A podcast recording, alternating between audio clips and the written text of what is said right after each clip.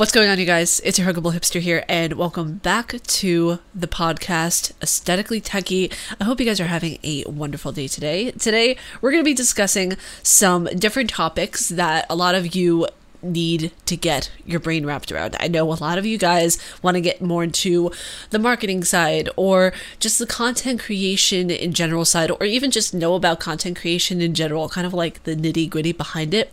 So I have one of my friends and a streamer that I've been watching for a while now. I think for the past year and a half, I've been watching her. Rora Pickles, thank you so much for coming on the podcast. Thank you for having me. I'm excited getting you guys just integrated into the world that is content creation, or just as I like to put it, the ever so scary yet wonderful world of content creation. so first we're going to be going into like the business of the gaming industry as an entrepreneur because i feel like nowadays it's really easy for us to pick up a game controller capture ourselves playing a game and put it online for everyone to see but a lot of people make it seem more easy than it actually is. And I want to get your input on how you started in this industry and how you've come to realize like just how difficult it actually can be and what you think about this industry as a whole.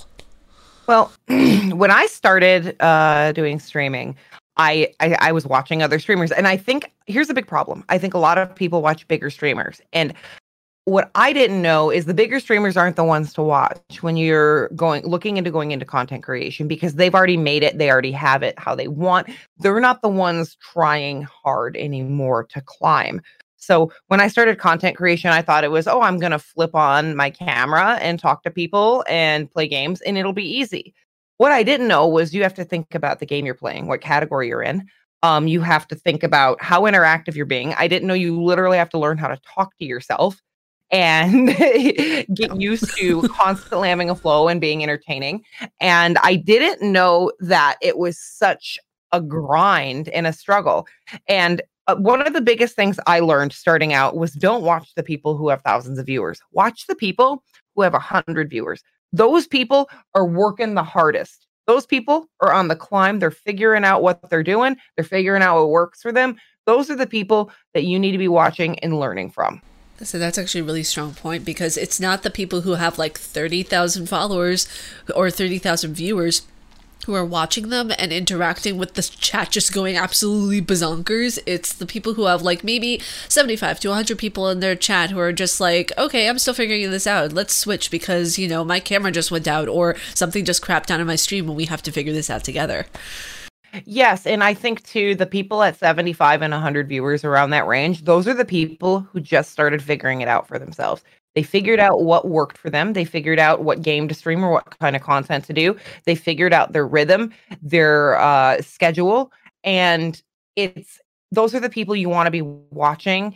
And not I, I, here's the thing too. When I started content creation, I thought, oh, perfect. I'll just pick these different things I like about different people and emulate them what you have to realize is that's kind of what everyone does when they start. And there's so many people who are just emulating other people. Now, there's a difference between emulating someone and being inspired by someone. And yeah. you have to develop your own personality. And I, I mean that in the realest way possible. Like, what connects you to these people? What makes you watchable? You have to ask yourself that what will people come and watch me for? And what do I want to share about myself with the world? Because we all can kind of pick and choose what we want to share. And I think it's healthy to kind of keep parts of ourselves private. But you have to then decide what what part of myself and how will I portray myself to the world and what will I be doing? And kind of going off of asking yourself, what is my appeal? What do I think my appeal is? And what do you think other people like you for? And it's it's it's an interesting thing because it's a game of being liked in essence. It's a yeah, game truly. of getting attention and being liked. And you have to it's a really interesting game too because you learn to love yourself within that right? So eh, when when i started out i thought it was just flick it on and that was it. And i think that's where a lot of streamers and content creators feel disheartened and burnt out because it's not just turning it on it's not just putting in hours in a category it's it's about putting out content that people resonate with identify with being engaging and figuring out what works individually for you. Yeah, exactly. And it's it's also a matter of in that process you know and i feel like we can also talk about this as well of where like in that process uh, finding your boundaries you know who you are as an intellectual person who you are as an outspoken person as well because you know streaming and doing content creation means that okay you are putting yourself out there and you are putting yourself out there not only so the world can judge you but so that you can judge yourself later crying to yourself to sleep in a pillow because anytime i can swear like anytime i end a stream i sometimes like retrospect and I'm just like, okay, was that good enough? Did they enjoy it? Did I enjoy it? Will they come back later? Oh god. So there's so many thoughts that goes through a streamer's head. And the big question is, what does a streamer and I know I have to word this correctly here um, because I don't want people to misinterpret it, but do you think that in the long run, it's okay to be cocky whenever you're streaming. Like, not to the point of where you're becoming arrogant, but to the point of where, like, okay, I got this. You know, my confidence levels are high. I know what I'm doing. And a perfect example of that, I feel like, is Seti because he knows yeah. what he's doing. He's confident with his shit. He absolutely, like, cares about his audience, but he knows that boundary of when it goes too far. Yeah. Yeah. Here's the thing. One second. Uh, here's the thing. Um, Seti has found his space where he's comfortable. And that's something that it took me a while to find. And I, I, I assume you were watching when I found mine back in July when I started setting boundaries with people because as a content creator, you want to facilitate everyone being comfortable.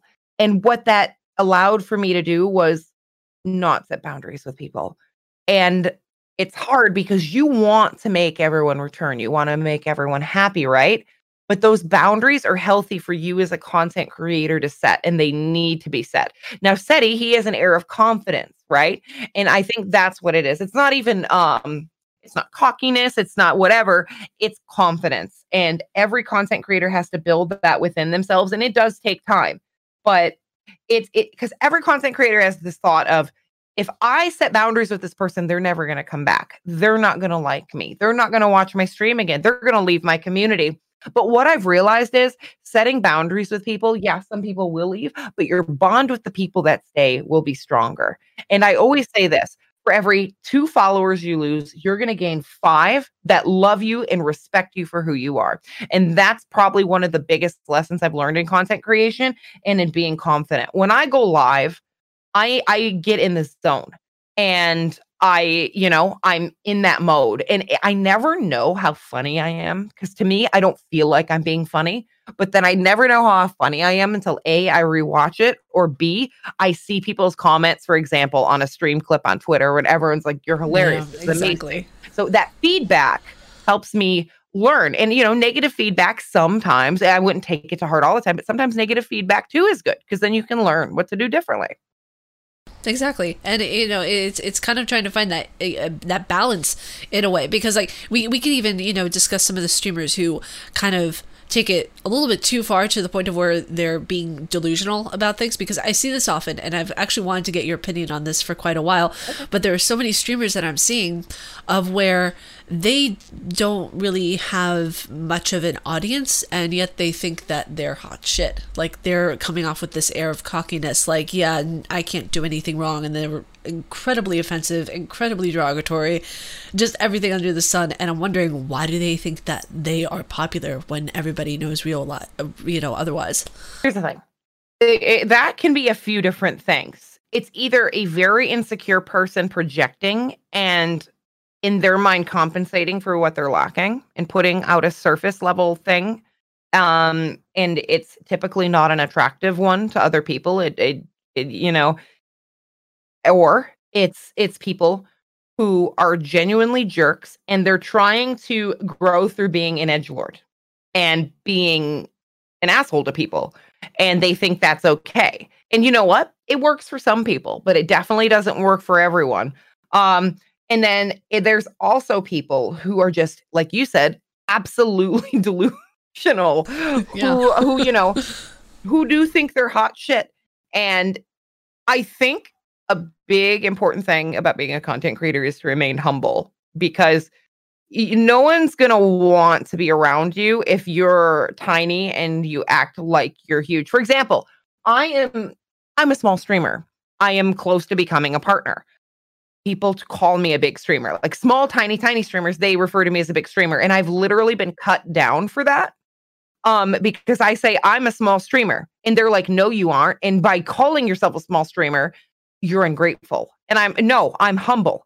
Um look at people have 80,000 viewers. I sit around 50, 60 viewers. I am a small streamer and I'm being humble.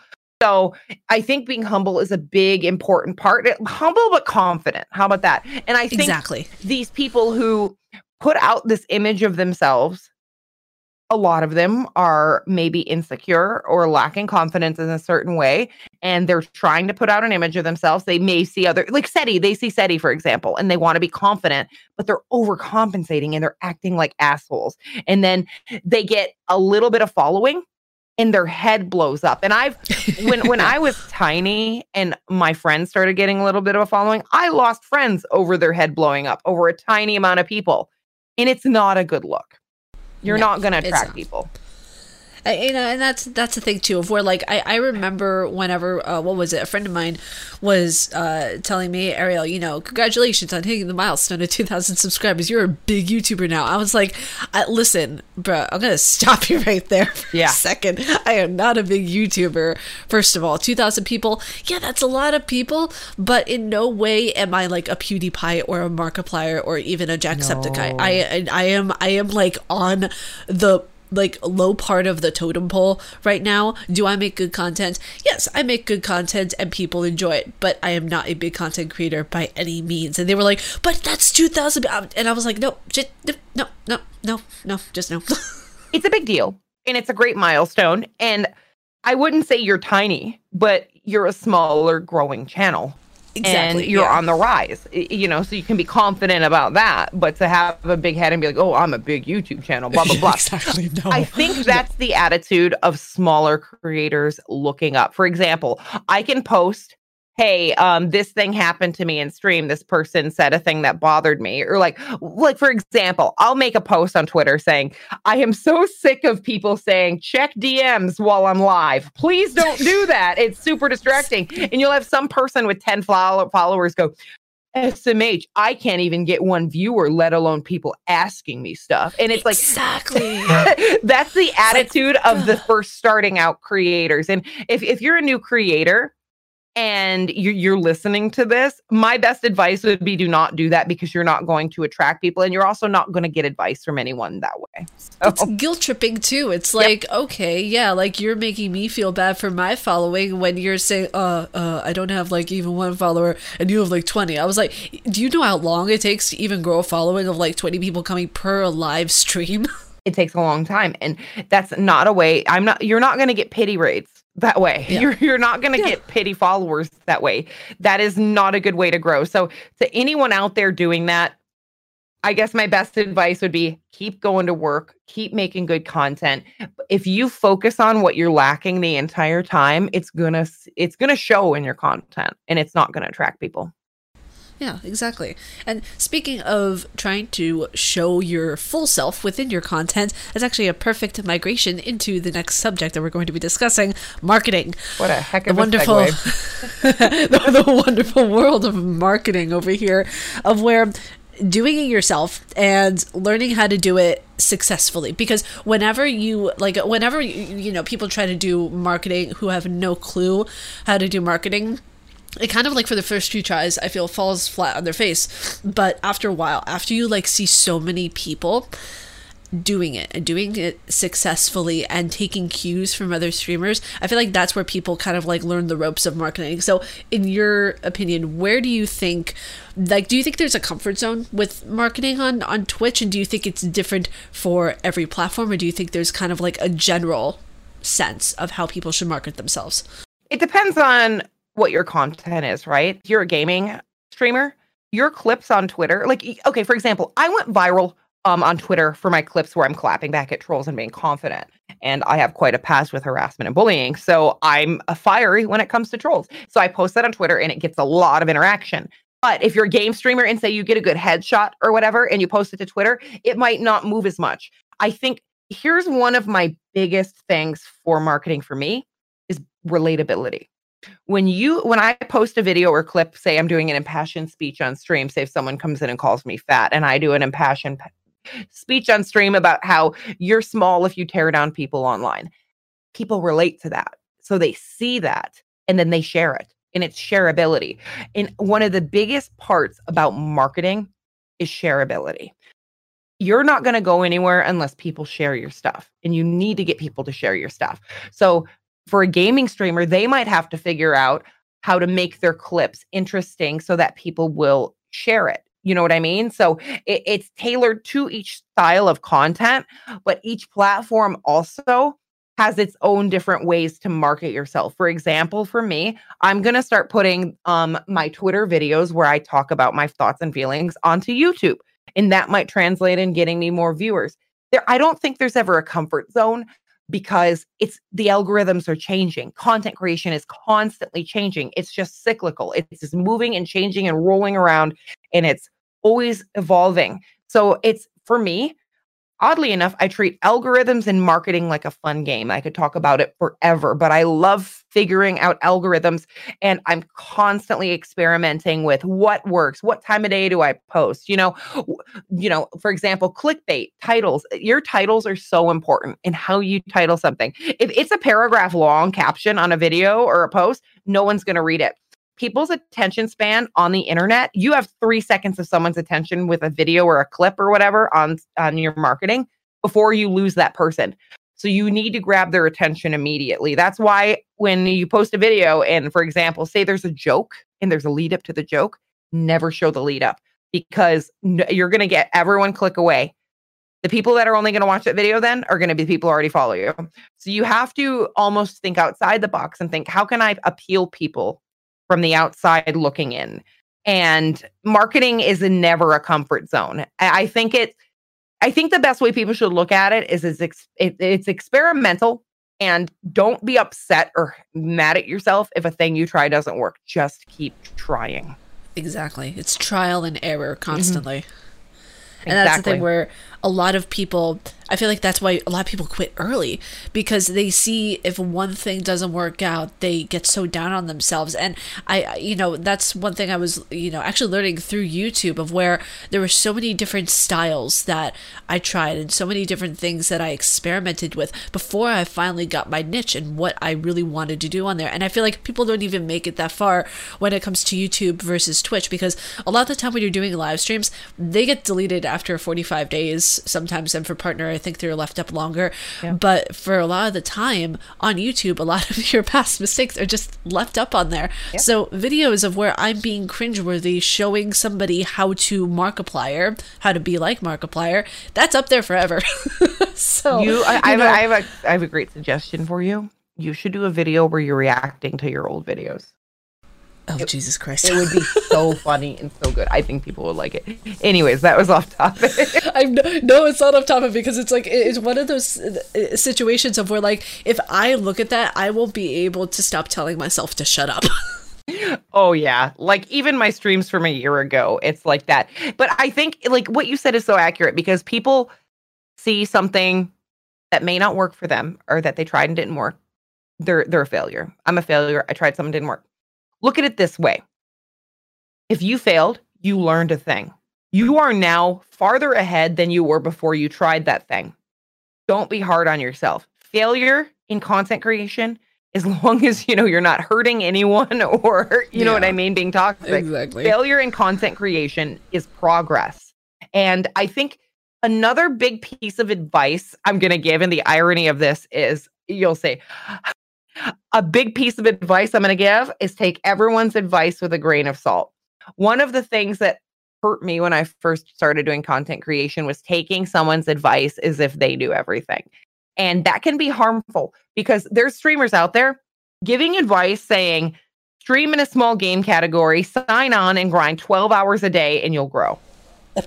and it's very unhealthy. I've seen personal friends do that and burn out on their mental health tank. So, by all means, please take people's advice that they give you with a grain of salt. And I'm saying that myself. pick and choose. Like I said to you before we started recording this, I take streamer advice from people like I like I um look at recipes online. When I want to make a recipe, I look up 10 different recipes and then pick and choose the things from each recipe I like to make my own recipe. That's what you need to do when you're either researching content or listening to people's advice. Don't take it that seriously. Pick and choose what you want out of that advice or what you want out of other people's content to make what's unique to you because it, it what works for someone else may not work for you. Exactly, and it, it's it's funny because I had one person uh, message me. I believe this was like a year or so ago, and they were like, "Do you have to have a certain ex- aesthetic whenever you are a streamer or a YouTuber, whatever it may be, or a content creator?"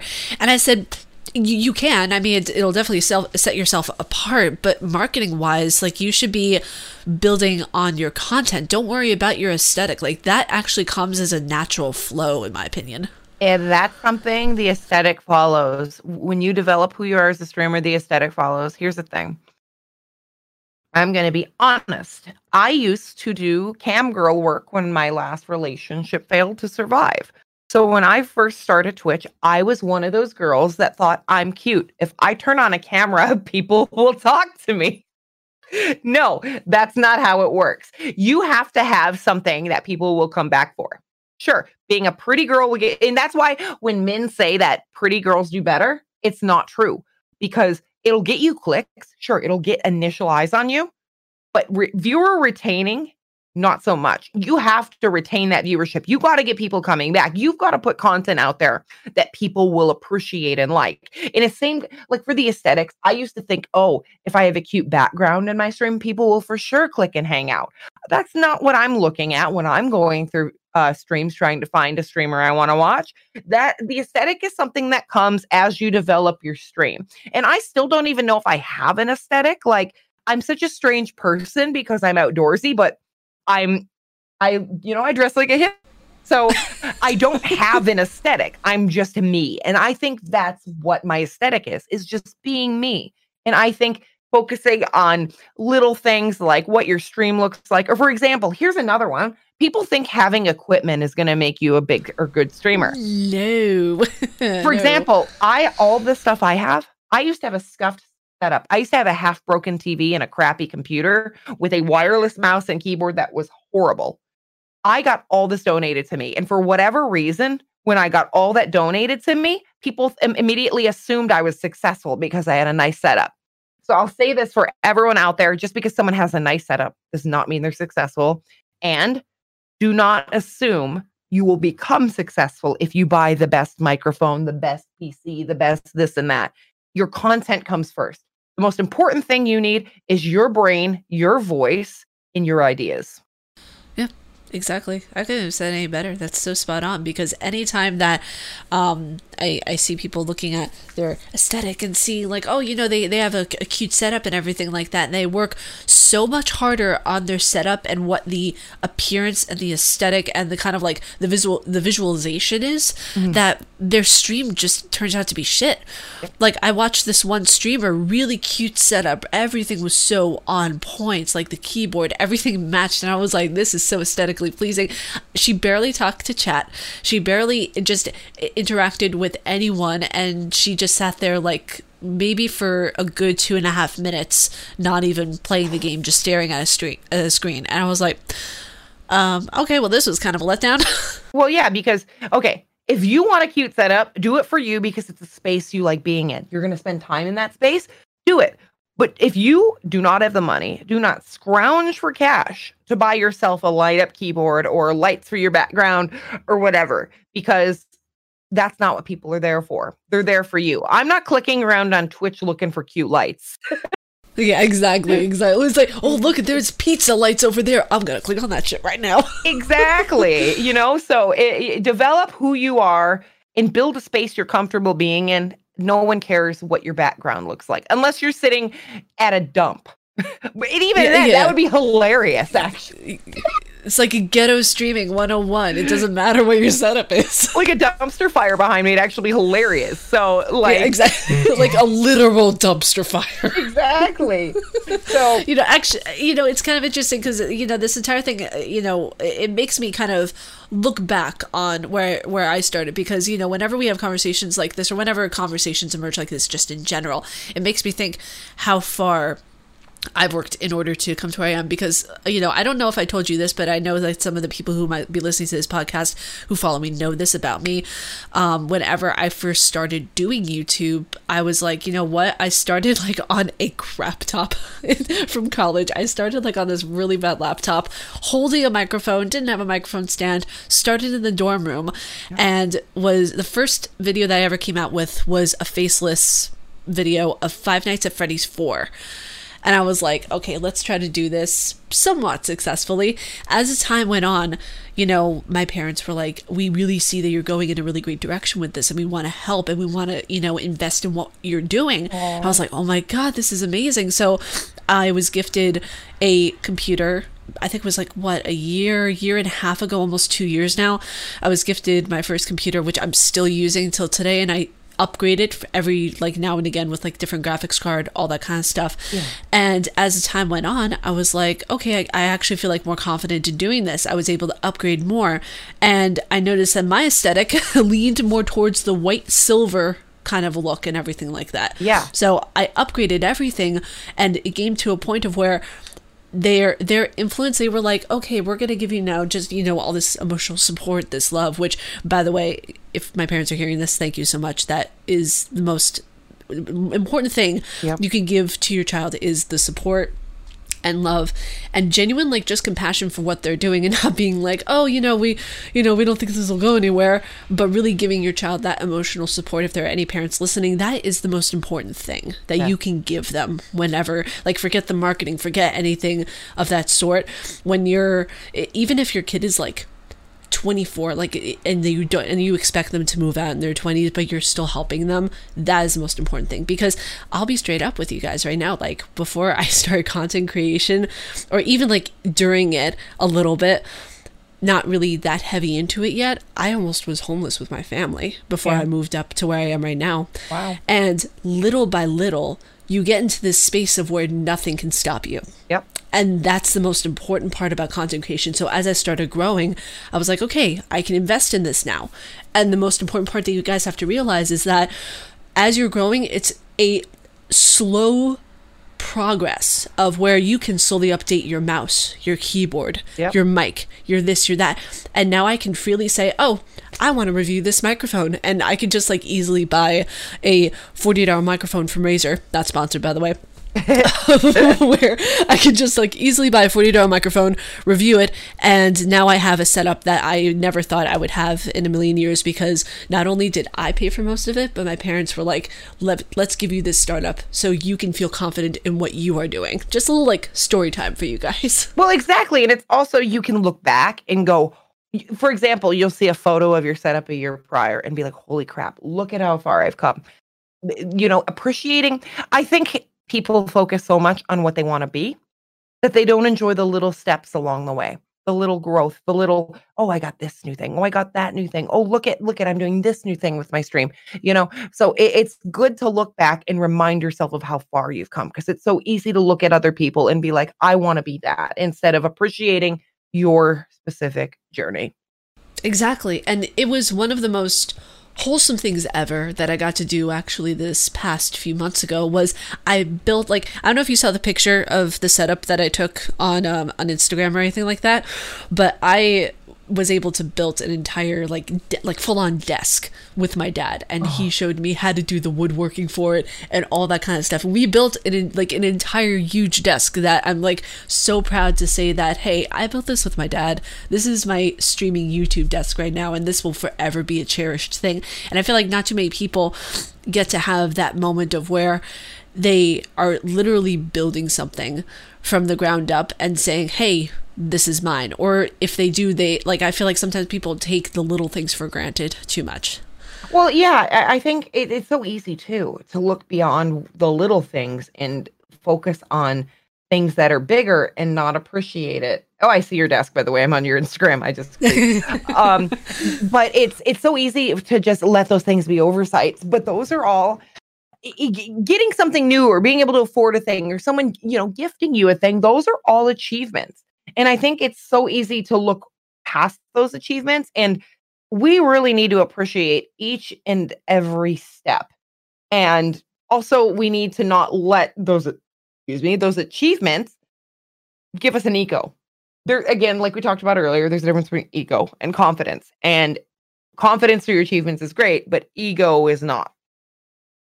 No, no, none whatsoever. I no. mean, you know, you can feel confident with what you're doing, but you can't let it get to a point of where you oversee the things that you've achieved and the importance that they have given you through your life. Like you know like I, I can go right now on my twitter and easily post hey i'm going to do a review article on this game let me know what you guys want to see about it and taking that kind of thing for granted taking that kind of accessibility to people of where you can just have people in a snap come to your tweets you can't take that for that kind of thing for granted no you can't at all and i think too like like i'm to back up for a second and just touch on being humble i think being humble is good because there's always room for improvement. Content creation is an ever evolving thing. And there it doesn't matter if you have 80,000 viewers, there's still always room for improvement or change. And you know, for example, I can look at a content creator from a year ago that had 40,000 and now they have 80,000 viewers and you look at their content then and now, it's improved, it's different. So no matter where you are in your growth, remain humble because you're going to hinder growth. It, it, it does not foster more growth by being overly cocky either. So exactly. And it, it, you know actually i don't know how we're managing to do it but we're like segmenting like segueing rather into each topic very seamlessly i might add. Perfect. So the next thing that we're going to be discussing going in that direction is staying in one's lane.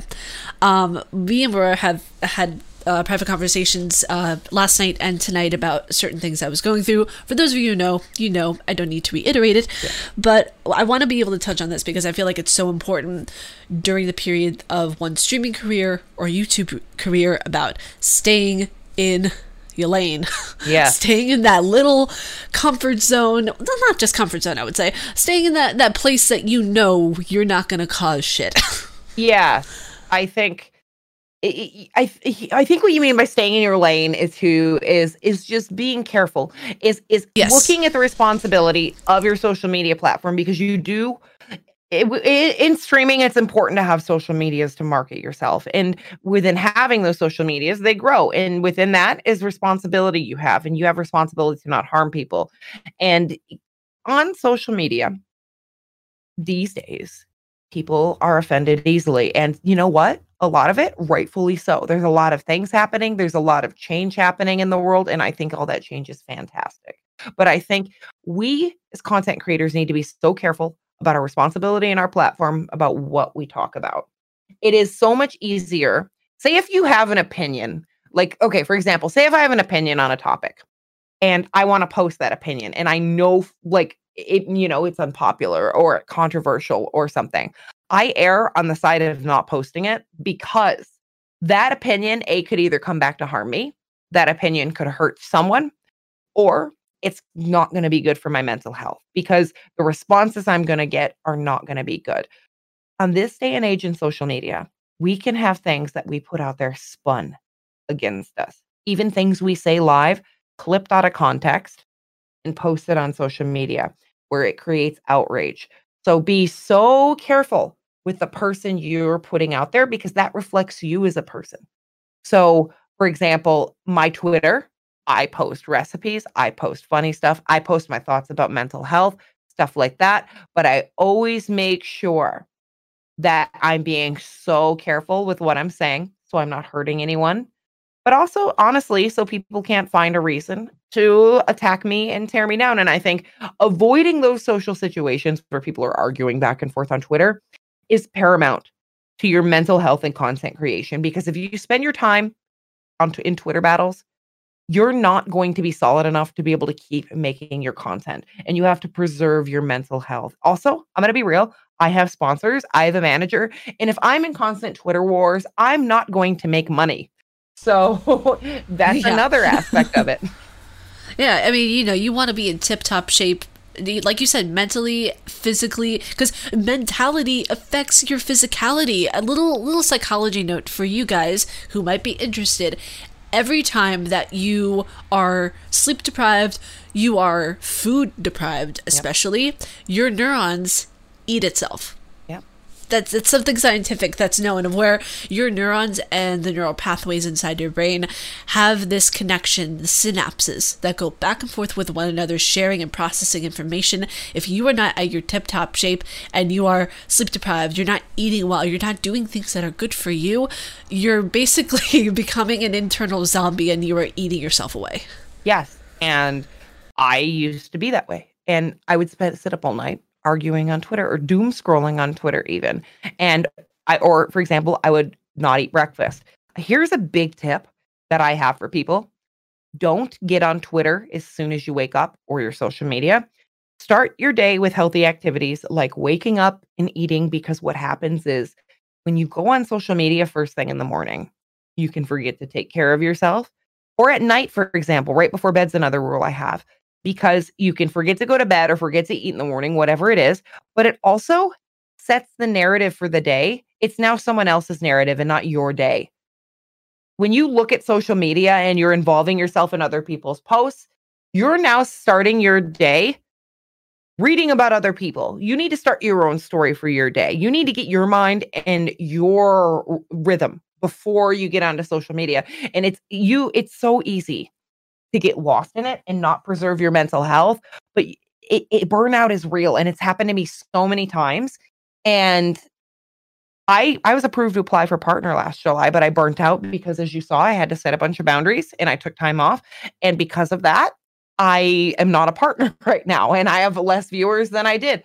That said, I did shift my content from what was a little bit more controversial now what is easier for me to do. I'm streaming more and I am organically growing and my the people who have been finding me stick around a lot longer. So it was for the best. Uh, that's actually the same of what happened to my content too because i used to do a lot of drama related stuff every friday i would talk about like stuff with youtube stuff with like you, different youtubers and something like that like i had to stop doing that and rebrand do like a soft rebrand Yep. in a way because it just wasn't i didn't want people coming onto my comment section and twisting my words out of context from what i originally meant even though they can see it in the damn video but i digress Yep. so anytime that I see people now who are trying to be on the journey for clout, I, I see so many people doing it the wrong way because they're not being genuine to themselves or staying staying in your lane isn't a bad thing either because when you're staying in your lane and you're doing things that are meant for you and your community,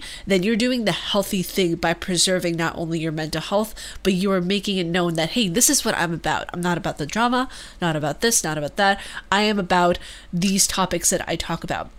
For me, will I will I talk about BTS a lot of the time on my Twitter? Yes, I will because I love K-pop. I love anime. I love being able to take nature photography and everything like that. And will I talk about Patreon? Yeah, of course.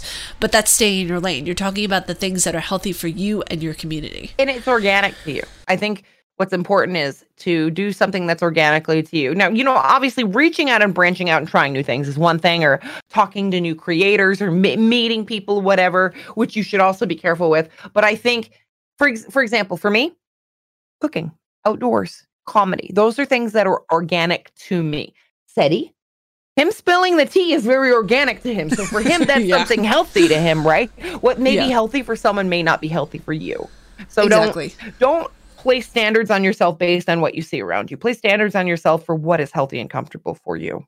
yeah, like not too many people can really talk about the psychology behind something because a lot of people, and I see this so much, will get a lot of the uh, terminology mixed up and give uh, something a mental health like definition or name that it's not supposed to be placed. And I there are so many times when I want to just go in and be like, the, the, the, "You're not supposed to say multiple personality disorder. It's supposed to be dissociative identity disorder," and Yep. people miss that up so much. So Well, and that's another thing. I talk about mental health very frequently, but what I don't do is give people mental health advice because I'm not qualified. And there's so many people content creators who do the mental health thing, who they act like experts when they're not. Uh, what I do, crazy. Yeah, same. It's so scary too. Like it is not a good thing. You are not a professional. No one that is not qualified should be giving advice or helping people. But it's for me, for example, with um, marketing stuff like that. Now, what I do, which is the healthy thing, is I say, This is what worked for me. It may not work for you. With mental health, I say, This is my experience and this is what has helped me but every single person is different and you should probably see a professional. So if I do a mental health stream and I'm talking and people say, I'm going through this thing, what's your opinion? I say, I can't give you direct advice, but I can tell you what I did in that situation. That is the way I, and I don't use terms. I don't know what I'm talking about. You know, you just have to be so careful. And there's so much that for every one person giving good information, there's 10 bad. Oh, so oh, yeah, absolutely. You have to be so careful absorbing. And, and, that's the thing too of where like there will be people who ask me ariel you have a degree like can you help me with mental health advice and i said i am not a licensed therapist yet i may be going for my master's at some point but i am not qualified to give you any information about this. I can send you links i can send you articles i can give you references to mental health professionals who i have the utmost respect for but i cannot give you uh, mental health advice personally because number one there's a liability issue. Yeah. you run into that constantly because people think oh i know this so i can give this advice to people. Wrong. You need to be able to understand that if this person takes your advice and i need you guys to really listen in on this if someone takes your advice that you said let's say for example someone went through a bad relationship, right? And they broke up with this person and they feel sad. Their depression came back and they're feeling anxious on top of it. And they ask you, What would you do? The person gives them advice. It didn't work. Oh. And now the other person gets pissed off and they're storming and they go to a mental health professional and they say, Well, listen, this person gave me advice. What should I do? You could get sued. You could get put into jail, worst case scenario. So it's never a good idea to give someone mental health advice advice where it's not warranted. Just protect yourself and say, hey, this is a liability. I can't do this. Well, yeah. And also, you could be responsible for someone's self harm, you know? Exactly. So, when I was exactly. younger, I used to take advice from my friends all the time. And I'm not going to lie to you. All of that advice led me in bad places. What works for someone may not work for you. And that is something that you have to keep into consideration when seeking advice or things out from people. I, I, I tend to err on the side of if someone's not a mental health professional, but I see them giving direct advice to people, I don't listen to those people because they're clearly a lot of people do it because they care, but they clearly aren't thinking about people and they they think that their way is the way. And that's not how it works. It's so different for every single person. Yeah, exactly. And you know what? We managed to do it again. We covered a topic just by literally segueing into it perfectly again. So, you know, th- this should just be like the name of this podcast should just be segueing perfectly into topics. Hashtag? No, okay. the cozy segue. the cozy. You know what? I like that much better. Mine was too long. Uh, so, the next one that we're going to be talking about is more of just a, an advice from your own experience standpoint of if you see someone and they're like, "Oh, I really want to get into streaming and I want to do it full time."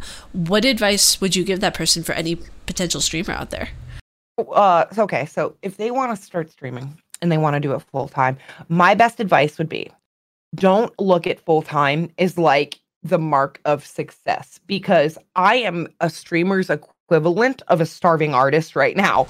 Um, and, and I guess my best advice would be don't be the guy who sold his mattress to go full time streaming either.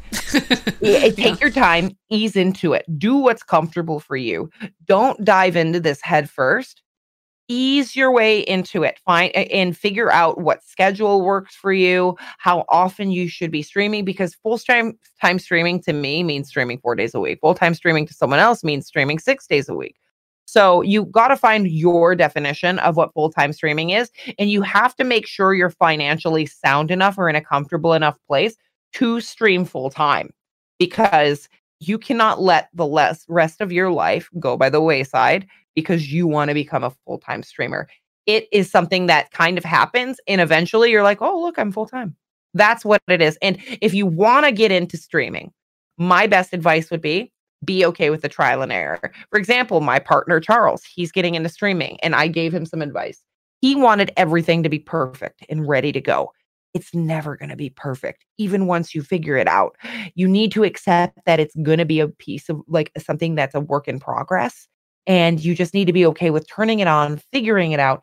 Every single time you in stream, you're going to know something more than you did last. So be patient, enjoy the nuances of learning and growth don't look at the finish line because if you look at the finish line, you're never going to get there. You're going to be setting that goalpost further and further back for yourself. You're going to be setting something that's unreachable. It goes the same for mental health.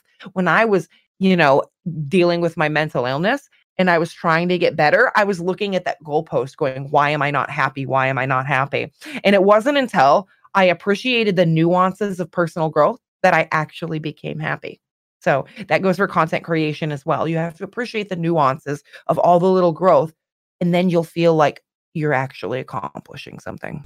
Exactly. And that even goes back to what we were talking about before with like, you know, your setup and everything like that, enjoying the little things, being humble about how far you're growing and how far you you even make it like within a day because every day it's a slow and steady progress towards where you eventually want to be because that's why he would be people compare themselves to other streamers or YouTubers or anything like that because everybody's journey is different. Yeah.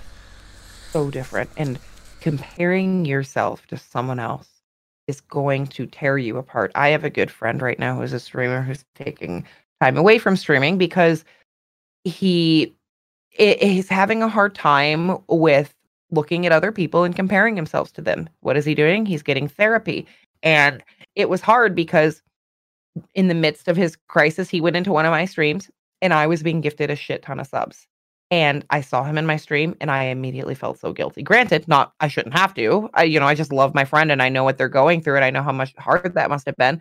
So it, don't look at other people and see their successes as your failures because you're also different.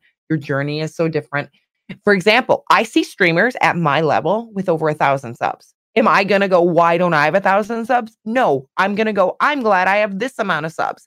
And because again, that will show through in your content. If you focus on what you're lacking, you're never going to fill that void. You need to focus on yourself and what you think you need and what what y- y- makes your soul happy.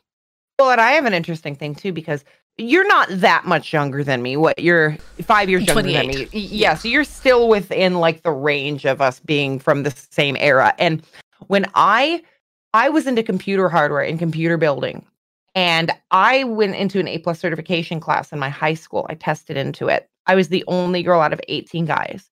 And it, it either went two ways. Either I got picked on constantly or every guy wouldn't let me learn how to do a thing. They just gave me the answers.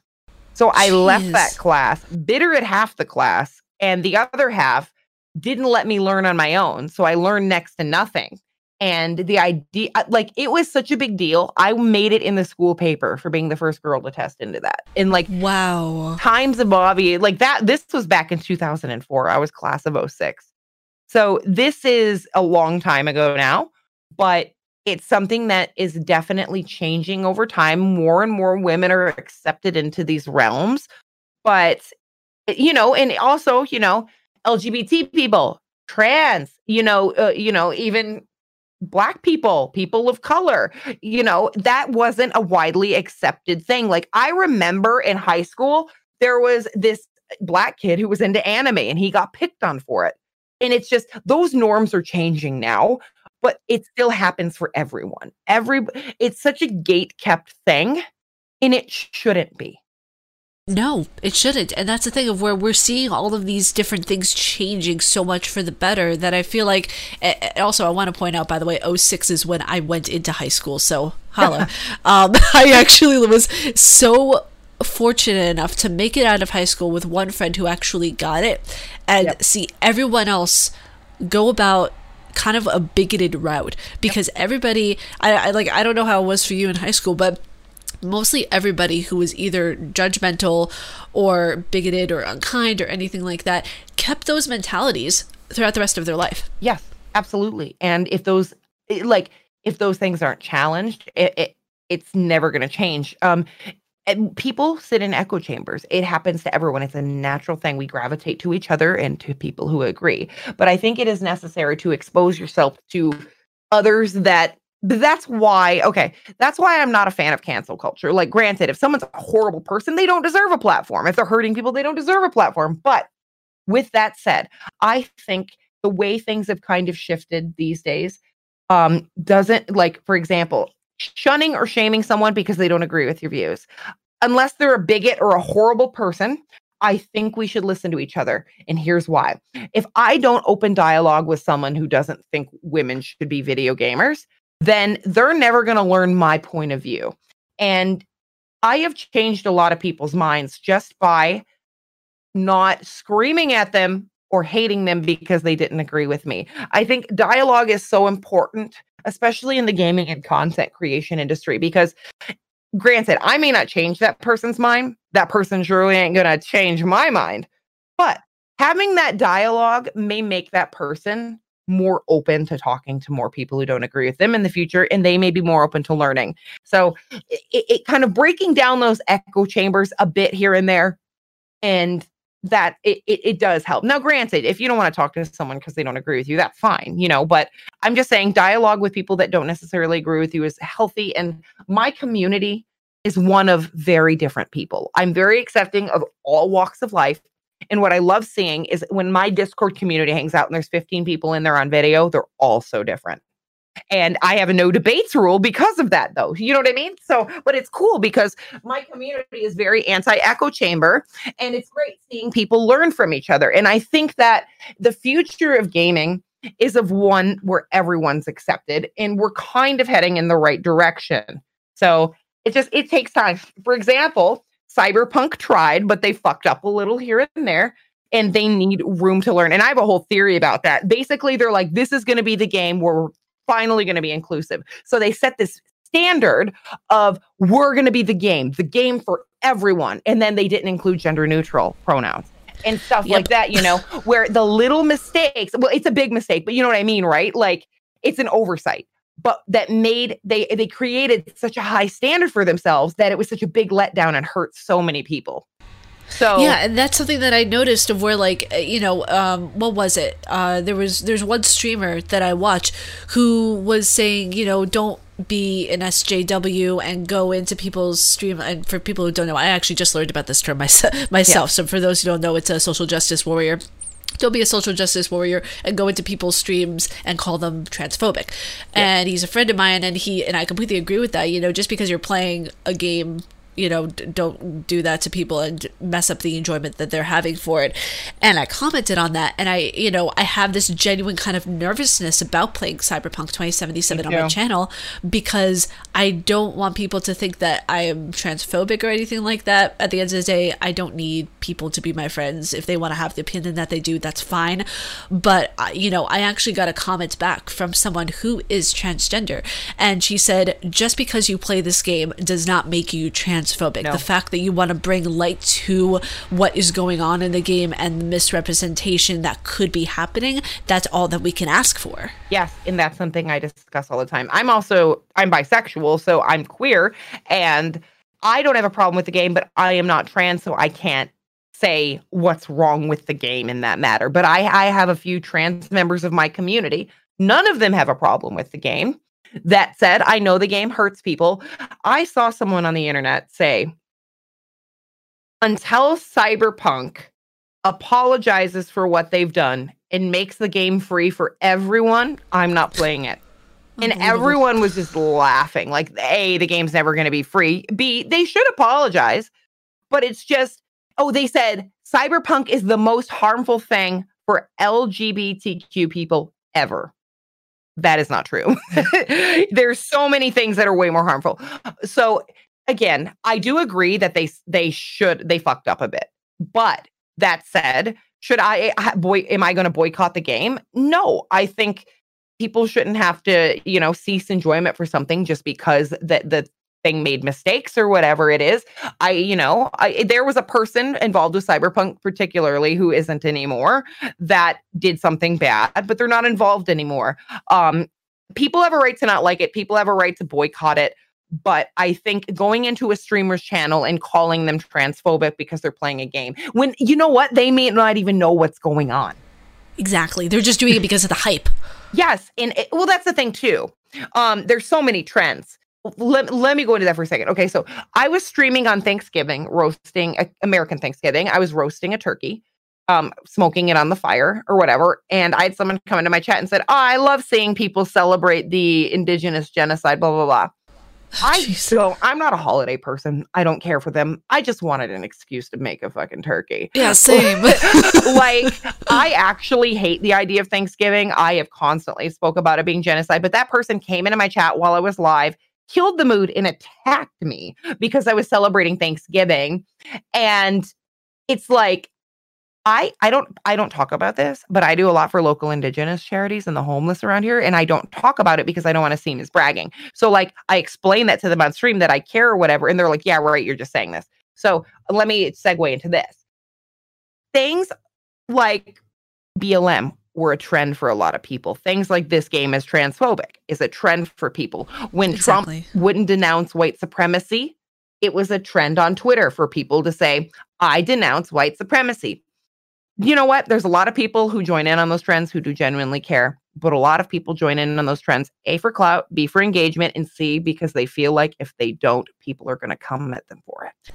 Exactly. So, this thing with cyberpunk, there's a lot of people who genuinely are hurt by it. That is so valid. But there's a lot of people who are just following trends. And once the heat of this goes away, it's going to simmer down just like and you everything. Won't ever else. hear from them again. Yes. And that's why it sucks though too with the whole uh the BLM thing back in May was I was so afraid to speak up about it. I ended up doing it and doing a charity and all that. But I was so afraid because I saw people who I knew for a fact clearly didn't give a fuck doing it just for clout and that is disgusting. yeah, yeah, and, and, it's it's kind of interesting too. Now that you bring this up, because there was I don't know if there was a, a, trend that you know was seen by the streaming community. It was very like low key, which you know was kind of heartbreaking to me. But a lot of uh, people, there was a trend going around about Jewish people, and I chimed in on it because for me, in my background, I am Jewish. Yeah. I was raised in a household where we celebrated Shabbat every Friday, celebrate Passover and Hanukkah. Actually, tonight is the first night of Hanukkah. When this is coming out, this this stream won't be coming out until tomorrow, but you know, it's the first night of Hanukkah. And I got so many people saying that, oh, you should have died with the Holocaust, you should have done this, you should have done that. And it's like, I may be an atheist. I will come out straight away and say that. But yep. I am born Jewish and I will die Jewish. Just because I do not like religion and don't want to take any part of it does not make my identity as a Jewish woman any less. And that's something oh, I had, to, you know, I had to really bring that home to someone. Oh, you're valid. you know what? You're so valid. Also, it was here's the funny thing. I had a couple Jewish friends growing up, and I thought their holiday was cooler than mine. yeah. I mean, we got the best food. yeah, the best food, and also like gifts every night for seven days. I was like, I, I want that. That's way cooler. But um, I'm I'm also atheist. I'm not religious. Um, and I don't see why you being an atheist makes your cultural heritage any less valid. You're still a Jewish person. You were raised that yeah, way. That exactly. cultural piece of you is still there. Just because you don't believe in the religious aspects doesn't take your heritage away. That doesn't exactly. whitewash you. Yeah, and and my mom was uh, was actually telling me this last night. She was like, "Don't ever tell people that you are mixed," which technically I am, because then people will immediately assume that you're talking about someone who is white mixed with black heritage, mm-hmm. Mm-hmm. because that's not the case. Not everybody who comes from that background is just talking about white mixed with black. They can also be Israeli mixed with white because my background, not too many people know this, but my mom's side of the family, I'm 50% Irish, Celtic Irish to be exact. Oh, really? There's, cool. Yeah, there's there's some Scottish in there mixed in too, but it's it's very minute to an extent. And then on my dad's side is Israeli, Kurdish, Moroccan, French, and Egyptian. That's and, so fascinating to me because there's so many white people who are like, I'm Polish, English, Irish, Portuguese, German, Swedish. You know what I mean? Like, yeah, exactly, it's, exactly. It's interesting and, to have a cool, like, an interesting heritage like that. That's rich. Yeah, and it, it, was one of those things of where like I never thought of myself as mixed before because I only thought it associated to being mixed as, with white and African American heritage. I yeah. never thought of it to that extent. So when my mom was telling me that, she's like, "Oh, don't tell anybody that because then you'll pick a fight with somebody else." And I'm like, you know what? I will gladly pick that fight any day because I know that that my that my heritage. I am a mutt. Okay, I am mixed throughout. And when people bring up, you know, like the the person did with you know the turkey and everything like that, there yeah. is an American Thanksgiving and there is a, a Canadian Thanksgiving. Yeah, both are equally valid, even though one is completely filled with genocide. well, the Canadian Thanksgiving is also one of genocide, but it's a bit different. The principles are a bit different in Canada. That said, there is a huge issue with racism towards towards indigenous people here. Exactly. But you know what? What people don't know about me, I'm Portuguese. I am oh, mostly really? Portuguese. Yes, Portuguese people actually have light hair and light eyes. A lot of them. My great grandparents were Portuguese royalty. I I have I'm Portuguese and Polish, so that's where a lot of my light hair comes from. My mom's side of the family is Portuguese. My grandparents were 100% Portuguese. So I am actually Portuguese. Um, oh, you see, I like that. That's awesome. But that's why I have thick ass hair, thick thighs, and a big ass because my grandma did. so you know what I mean. Uh, so I actually, but I don't talk about that ever because I'm scared to death. People are going to be like, "You're just trying to crave some individuality from your whiteness." You know what I mean? Oh gosh, yeah. So, and I, you know what? I'm white passing, so I don't talk about it ever. So, but that's the thing. I am Portuguese. So, but yeah, I I never talk about it. Uh, just so you know, you you have a safe space talking about whatever you want to on this podcast because anything like anytime that someone listens to these, I always have like my community is filled around people who are actually individuals and they think that oh other people are individuals and are supposed to have their own opinions. So it's completely fine. Well, yeah, and th- that's another thing escaping the hive mind and allowing people to have their own individual opinions. That's the community I foster too. And I think that's why you and I get along so well. Exactly. And it, it's, you know, one of those things of where I will have someone new come into the community. And this actually happened a few months ago like around the August period of where we had a uh, what was it a sheep and wolf's no a wolf in sheep's clothing I think that's the way the phrase goes uh, of where they were trying to create this uh, kind of unhealthy atmosphere and as soon as I called them out on it they were like oh you know you're hating you're doing this you're doing that and I was like no I'm looking out for my community and I'm trying to make this a safe space for them because I don't want them being direct messaged and literally asked, Can you do ASMR for me? Yeah, it's like it went too far. This guy was literally asking people, "Hey, can you take like videos of you doing yoga, or could you take like ASMR videos and send them to me?" I was like, "Dude, this no, this this this ain't it." Nope. Yeah, hey, that, you know what? As as someone who used to be a cam girl, I, I know the things people are doing, and what people are doing is that's the thing. This is why all my DMs are closed on Twitter and I have a business email up because you get that weird stuff. For example, someone will come into my chat and go, Can you burp for me? Can you flex your arms for me? I'm like, I am not giving you stuff to you, you know, stimulate your fetish. like I'm sorry. Yeah, no. And I'm not all ASMR's fetish. Um, I find some ASMR relaxing. It helps my anxiety. Um, but that that is too you open yourself up to that stuff and that's why one of the rules in my discord server is do not sexualize any member of my community or you will be banned yeah exactly Exactly, because that's that's actually kind of funny that you say that. Because I remember someone came into your stream on your birthday and tried doing that to your one friend who was on there playing the the uh, what was it? It wasn't the flute. Halloran, it was the, playing a recorder. Yes. Yeah, and I was like, bro, what the hell are you doing over here? Well, yeah, exactly. And I, I, just try to facilitate a comfortable space for people. But here's the thing, too. When I facilitate a space that's eh, open discussion, people are free thinkers, you get some bad eggs in that group. And that's what kind of went back to me setting boundaries with community members and not putting up with that stuff anymore because that is something that happens when you facilitate a very open and loving community.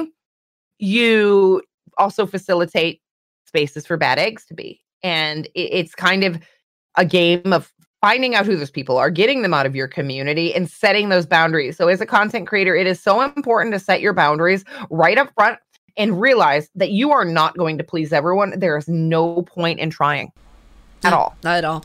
No. And that's one thing I actually also had to learn as well to set boundaries. I closed off my DMs everywhere, uh, except for Instagram. I don't know how to close off the DMs in Instagram, but uh, I'm not really well versed in Instagram all that much. But I closed off my DMs everywhere. I only have like even my business email. I had to sh- like take that away from my Twitter profile because people were sending me dick pics there, literally. Oh yeah, a hundred So percent. I, I, so I had to close that down as well. I was like, you guys can just tweet at me, so it's public and it's accounted for, and that's what a lot of people ended up doing, and it works out just fine now. And there are so many people of where you have to like be comfortable enough to be a bitch. You have to learn how to do that, and it's unfortunate, but setting those rules and setting those boundaries and having that, you know, kind of business bitch attitude, you have to take it a lot of the time. And then people will wonder why are you so mean? And it's like, well, it's not mean. It's just you you have to set boundaries. Well, yeah, and there's there's a lot of female creators who are afraid to reach out to me or talk to me because they think I mean I am the nicest person in the world. The reason I put out this bold the, reason why sometimes I come off as a bitch is I'm protecting myself. I'm standing up for myself and I am setting boundaries and those boundaries are healthy. So it's interesting, but I have very sweet sides to me and I have sides to me where I'm not so much. And unfortunately, it, you have to utilize all those sides of yourself within content creation to protect your mental health, to protect your community, and to set boundaries. Yeah. Yeah. So as of right now, we are coming close to the end of the podcast, and I wanted to end things on like interesting and funny note, actually. So I want to know from your experience as a content creator, funniest story you've had as an interaction with someone. Funniest story I've had is an interaction with someone. Hmm. Do you mean like someone in my chat or just overall like a funny interaction with someone? Like, is it like, are we talking bad experience? Or are we talking like, wh- what's a it, good it, it could literally be like anything that just made you go like, okay, this is hilarious. Like this is so funny. It can't be really happening right now. I think one of the weirdest things I've ever found as a content creator, it was recent and it's not even like that wild, but I w- became friends with another female content creator. And on my birthday, it was also her birthday, I found out. And we are also the exact same age and born within an hour of each other. And we were like, what the hell? Are we secretly twins? That was a good one. Another funny moment as a content creator. Honestly, here's one of my favorite things. I love when my community gets to know me as like a klutz and a goof and all that and we all hang out in discord. And uh, last week i was uh having like a birthday party in my discord community. And me and Charles we were goofing off and he chased me out of the kitchen back into the living room where my computer is and I was wearing really soft socks and I came around the corner going so fast and I slipped and busted my ass and I was on camera. Everyone in my community saw it and I could hear it through my from my headphones. Everyone screaming and cry laughing at me cuz I just ate shit so fucking hard. And I guess another good one is we do this thing in my Discord server where we have community bingo. And it's it's like all the spots are like Rora mentions Twitter. Someone um someone interrupts another person. This person talks about the same thing they talk about every time and that is so funny because one of them is someone leaves without saying they're leaving and we were all playing and my uh, a community member of mine goes, "Oh crap, I just need one more card left." It's someone leaves unexpectedly and they left and never came back. they won the game and that was probably one of my favorite funny moments. I love that.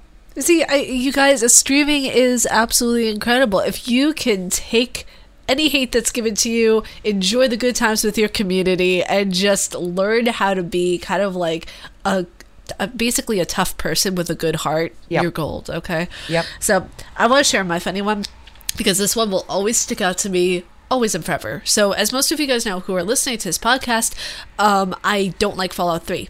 Absolutely hated the game. I played through it. I took a very like technical standpoint with it because I that's what I do. Like I take journalism standpoints towards stuff and psychology standpoints. And there were so many bugs in the game. Um, also, female who also is getting into game developing right here, who used to work at a game company. So that adds something else to the list of taboo things that we're not supposed to talk about. Hashtag. I digress. But when when we are when I was looking at the game, I was like, okay, the plot line is okay. Things are going okay here. And then what happens? A racist moment. A black person gets shot who is a police officer within part of the game within like the first few minutes. Granted, I didn't know the cutscenes were interactable. Yeah. And I didn't know I could shoot at the person who was attacking other people. I thought you had to wait until things were over there. And then someone came into my my chat, or not chat, but like the comment section of my YouTube, and they were like, "Oh, you shouldn't have thought into too much into this. This isn't racist." And I was like, the person literally got called, and what was it? Um, a knuckle dragger. Yeah. and that's a derogatory term towards a black person, which should never happen in a video game. I didn't know that. I'll have to look that up. Yeah, and it was actually expressed to me from one of my friends who is black, who said, "Oh yeah, no, this is totally a derogatory term." And one of them kept going back and forth with me, and then someone else chimed in, came into my Discord, and said, "Forget about that. She can't shoot for shit." I was like, "Okay, fine. You want to see shooting?" And then the final episode, I gave all headshots. Oh yeah. I was like, I was like, okay, fine, that's that's cool. You want to do that? We'll play games like that. So I found it really, really funny. And then the person who said I couldn't get headshots, that was the same person who was harassing people in my community. Oh yeah, of course. And it's it, it, I can't stand when people like it, who cares if someone is playing a game a certain way. I don't understand how that impacts you whatsoever. I like to play casually. I don't like to take my game super seriously. Eh, But if I want to play well, I can. So also, I just looked up that term on Urban Dictionary. I, I know what it means now, so I'm Yeah. educated. See, and that's Yeah. the thing too. I wouldn't have even known. Yeah, and and it's so funny to me too because that same person kept coming back and be like, "But you hate Fallout. What's wrong with Fallout?" I was like, people are allowed to not like certain games. That game for me, it was just riddled with bugs. It did not age well. There's racism. Like there people who are Chinese in that game, they didn't even get a Chinese voiceover actor. They just like mumbled things that are derogatory Chinese things Oh my in, in their speech. And if you play Fallout 3, like, it- oh my god, you're going to see a lot of this stuff happen because the game came out, I believe, 2008. I will give credit where credit is due. It is one of the first of its kind in an open world experience that has that kind of survival mechanism, which I like. Yeah. But it does so much wrong that it goes across the board as something of where it I don't know. It's it's borderline offensive a lot of the time, but I think a lot of people like it because of the nostalgia whenever they played it. Yeah. Well, and I just looked on my Steam. By the way, I have uh, I have Fallout Three. I, I I've never played it. I have it though, so maybe that's something I'll get into and try just to kind of. I want to get it more into gaming in different games, and I've been so selective of the games I play. It's kind of like you have your favorite music playlist, and sometimes you just want to listen to that playlist because it's comfortable for you. And it's the same with games for me. So maybe that's something I'll branch out and learn on more about. But yeah, and I've, I've heard good things about Fallout. I've also heard not good things. Apparently, New Vegas isn't the greatest. That's No. Nope, it's it's not. I, I even tried playing Fallout 4 because I really wanted to give it a chance. I wanted to like it. I couldn't do it. As kind of like a clap back into all the people who were like, Ariel, you're really gonna like this game, and I ended up didn't, uh, or not like it. Ariel, you can English today, I promise. I, I ended up on the very last episode of my playthrough on YouTube because if you ever want to see it, by the way, not so subtle plug over here, you can check out my YouTube as well, where on the very last episode, in the video I uninstalled the game because I was like, this can't hurt me anymore. This this is this this is gone forever from my Xbox. It is over because any anytime someone would bring up Fallout 3, I would just roll my eyes and be like, you don't want to know my actual opinions because you'll get butthurt like the rest of them. what is your YouTube like um at? Because I'm uh I'm I'm gonna type it in and find you and uh, sub to you right now. Huggable hipster. That's, oh, so you have it uh the same way everywhere. I do, yeah. That's smart. See, that's see another. guys? Smart marketing. It, well, it is. Um, that's that's very important. Um, you got to have the same name in all of your social media so people can find you everywhere. Oh, I see your YouTube. Yeah, you you're very active on there. Oh, I love the way it's set up. Beautiful marketing. Look Thank Full you. circle. Full circle. What, Joe? Yeah, I mean, like I for this month I post every day because I do gaming and I'm doing Vlogmas too. Okay. Uh, you're doing Vlogmas? Yes. Yeah.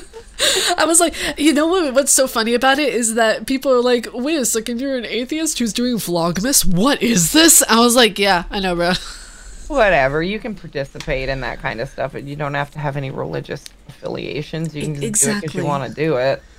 Also, side note: Assassin's Creed Valhalla. You guys need to play this game. I am almost done with the playthrough, and it is. It, it, I've never played Assassin's Creed before. This is my first experience with it. It's amazing. I was debating on getting that game. That's and I'm so outdoorsy. I love like the outdoor escapes and games like that. And that game, weirdly enough, looks like where I live. Oh my gosh! minus mountains. So that's something I kind of want to check out. So I like that recommendation from you. You can also pet the dogs too. You can also pet the dogs. They got major points putting in able to pet the dog. I pet the dog twice. I squealed on camera. I actually put it as a clip on my Twitter of where you can pet the dogs, and I just literally screamed. I was so happy. Well, it's a big deal. Oh. You can never pet the dog. No, you can't. And you can do the same in Red Dead Redemption 2. That was actually, whenever you said, you know, about getting out of your comfort zone with games, I can so relate to that because I actually got out of my comfort zone whenever someone gifted Red Dead Redemption 2 to me because they were like, I really want to see you play that game. And I was like, oh, I never played this kind of game before. And I loved it. It's one of my favorite games now. And it's such a tearjerker because the horse. I got, so attached to the horse and I named her Little Nene. I was like, she's gonna be throwing the best rap since 1992. Oh no. Well, and I've never played that game. That's a game I've wanted though, and that I'm interested in, but I've never played. People are like, it's like Western GTA, but I don't know if that's a fair assumption. No, no, my God, no. The story is not GTA at all. It's actually good. Um, sorry, not sorry, but GTA is terrible, and there's no storyline at all whatsoever in GTA. I agree. I agree. It's not really a storyline. It's here's this thing that happens. Go do this. Go shoot this person. Like that's Exactly, exactly. Like, oh, you want to be able to slap a hooker? You can. You want to Yep. be able to steal money from her? You can. And I'm just like, what? How? What? Okay, all right, that's cool. I just ran over a hooker, stole her money, and killed her. That's wonderful. Yep, exactly. It's like it, it, I don't know. I like playing GTA just to like drive around in fast cars and shoot stuff, but yeah, I'm on um I'm on Steam looking at Red Dead right now. I'm putting uh putting it on my wish list. I have so many games on my wish list currently. I have Visage on there. I have Little Misfortune. I have uh, what is it? Zero. What is it? Uh, Horizon Zero Dawn. I am so looking forward to like all of these different types of games. Fall Guys. I have that on my wish list. I don't know why I do. I never got into the Fall Guy hype for some reason. Well, I I here's the weird thing. I did I got into it late, and then one night a community member of mine bought me Fall Guys, and then what happened is I never ended up playing it. No one ever asked me to play, and now it's not a popular game anymore.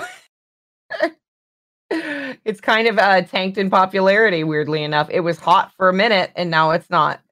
Yeah, I'm more into like the community type games. I'm more into like Phasmophobia and Among Us because I ended Yeah. up caving and getting Phasmo, but I was gifted Among Us. And one thing I never realized, you guys, if you actually have like a really good community that wants to see you succeed, it's the best thing ever because this year was the first year that I was really ever gifted games by community members. And I was gifted games before for my YouTube channel, but I've been gifted over like I think 30 35 games for this year alone on Steam and I was like what what in the heck is happening? Like I almost cried on stream because I was like I was gifted a game that I really wanted to play uh Don't Starve. Yeah. and I was and remothered. And I was like but but th- th- this costs money. Why are you doing this? Imposter syndrome is setting in I'm that way too. I still get weird when people gift me things because I don't know how to accept kindness, although I appreciate it.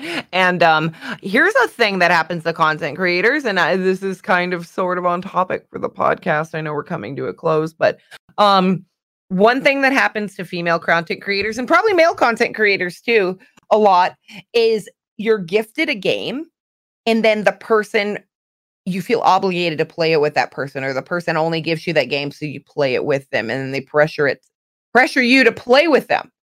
And that's something that made me feel stressed out and pressure over. Um and if you want to gift a creator a game so that they play the game with you i would ask them if they want it first before doing it because it's hard to find time as a content creator and the pressure to game with people or have people game with you just because you know they bought you something and the guilt involved with someone buying you something is very hard but that that's happened to me quite a few times where someone gives me a game that I didn't even ask for and they're like when are you going to play it with me? and I'm like you should ask permission before you do that. That's yeah, it. exactly exactly and uh, you know what? While the gesture is sweet, while it's you know well intended, I feel as if they don't kind of I don't know if this is the right word to use, but read the room in a way of where they you don't like they won't probably know if you don't want the game or anything like that. I feel like they're just making an assumption based on the fact that you're a streamer and they think that you might stream anything. Well, yeah, that's it. That's it too, right? Like if so, if you're gifting someone a game and you have no expectations in return, fine, gift them the game. But uh, all I'm saying is, if you're going to be kind to a content creator, don't assume you're going to get anything in return, whether that be them spending time with you or gaming or anything. If you're going to be kind, do it to be kind. That's it. On Patreon, there was one person who like thought that I would like send pictures to them and all that kind of stuff. I was like, I post early articles on my Patreon and I post my photography on Patreon and everything because someone was like, you should make that into a tier. I was like, don't ever expect anything from anybody in return if they don't do that sort of content. I'm not saying that, oh, you know, you shouldn't do it if that's the kind of content that you do. Yeah. But it's, it, it, it kind of gets to like a gray area, right? Of where like you don't want to let people down, but you also don't want to just, you know, succumb to that kind of thing.